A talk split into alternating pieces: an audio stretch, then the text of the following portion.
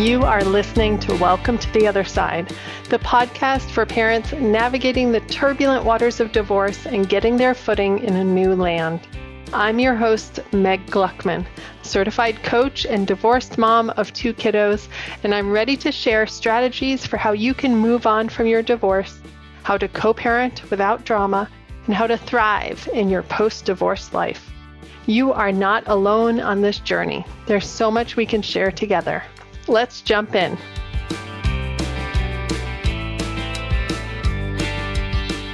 Hello, friends, and welcome back for a Mindset Mini. This is where I share with you a concept or a tool around mindset that you can apply to your co parenting relationship right away. And I keep these short and sweet so that you can grab them and go. I want to talk about scheduling issues. I think this is a super common topic that whether we've been co parenting for a short amount of time or whether we've been co parenting for years, they can come up. We have our schedule, we have our routine around when kids go from one house to the other house, and life happens things things come up that complicate what normally is a very routine schedule. And I had one of these things come up recently. I was juggling right around the same time as the transition time, after school activities that had changed, a coaching call that I needed to be on, and just a complication in the length of a drive between drop offs. And I saw this coming up on my calendar and I could feel myself start to get a little nervous about it. In the past, when something like this came up that really necessitated that I reach out to my co parent and negotiate a change to the transition time or negotiate, you know, a change in who picks up and who drops off.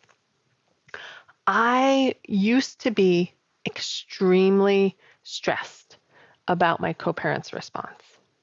I would think about how to articulate my request for the change in exactly the right manner. I felt like I needed to say things perfectly and that I had to perfectly explain things so that they would understand and the right solution would be found. I worried that my request for a change would be held against me or that there would be some sort of scorekeeping where me asking for help this time would require me to give up something later that was even more valuable to me and something that I couldn't even predict at this time making this request for a change or a modification would take up all my brain space. It would cloud my mind. It would drain my energy. It would take my focus away from work or my focus away from my kids when I was trying to spend quality time with them and give them my loving attention. It would really feel like I had blinders on. Like this issue was all I could focus on. It's where my brain kept going back to. It's where I would wake up in the middle of the night and go to, or have trouble falling asleep because my brain was so focused on it. All I could see was that there was this problem, and it sucked. I used to view it really as a capital P problem, something that was wrong or bad or hard and full of drama, like so much drama.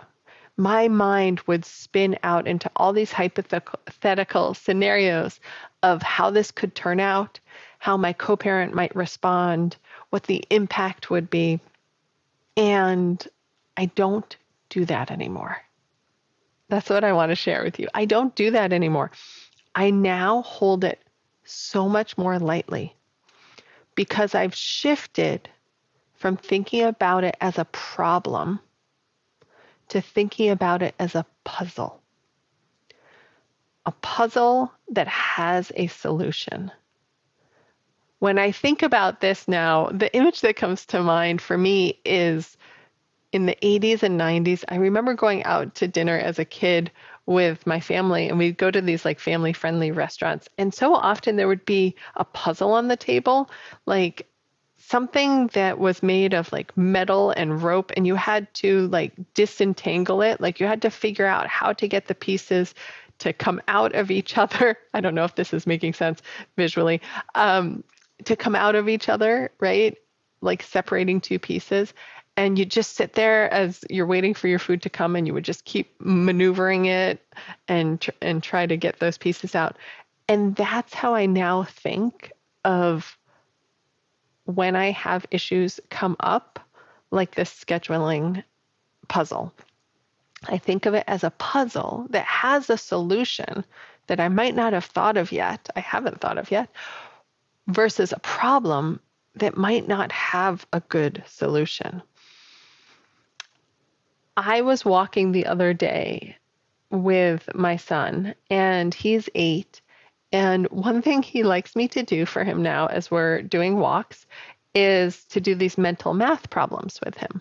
And you know it's a long it's like a long word problem that i give him that he has to do some mental calculation in his mind. He's adding and subtracting. He's multiplying. He's dividing. And it'll be a long complicated like seven series seven step problem and when he gets the answer i'll ask him like how did you get there and the way that he got there almost always is different than how I got there. And I just love that as an example of how there's multiple solutions to these these puzzles, right? To these math puzzles that we're doing. There's more than one way to solve things. When it's a puzzle, I put a lot less weight on getting it right the first time. So I put a lot less weight, say, on the first text that I send to my co parent about what's going on. Instead of hemming and hawing and trying to make sure I articulate everything exactly perfectly, I'm just more relaxed and I'll lay out for them what the facts are of the situation and propose something as a solution, but I'm open to other possibilities. I'm open to the final solution being something I haven't even thought of. I don't spend a lot of time worrying about this. I don't spend a lot of time thinking about it. And that's the biggest difference to how I used to feel about these scheduling issues. I have a belief now that I will be able to handle it no matter what.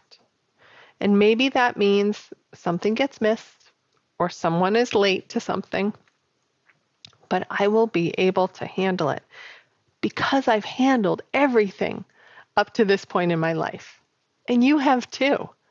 You have literally handled every single issue and problem up to this point in your life, or you wouldn't be here. You have figured it all out. And now, when these scheduling issues come up, I just feel so much more spacious around it. So if you're feeling really focused on a problem with your co parent, I invite you to step back from it and ask yourself what if I saw this as a puzzle that might have multiple different solutions versus a problem? I hope shifting from thinking of something as a problem to thinking of something as a puzzle that you can solve will make things feel lighter and bring more creativity in for you. I am wishing you a whole lot more light and easy co parenting from here on out. All right, talk to you again soon. Bye now. I hope you enjoyed that episode. If you would like more support in your life during or after your divorce, I encourage you to hop over to my website and check out the resources that I have there.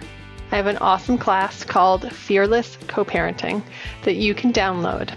It's chock full of strategies and mindset work that you can apply to your co-parenting relationship today for things to start feeling easier. If you want to work with me live, you have two options. I have a bi monthly co parenting support group that you're welcome to join. Or if you're craving one on one personal support and are ready to make some big changes, then you can sign up for my private coaching program. Lots more information on both offerings at my website, meggluckman.com. So go check it out and see how things can get a little easier, a little more peaceful, and a little more fun. Bye for now.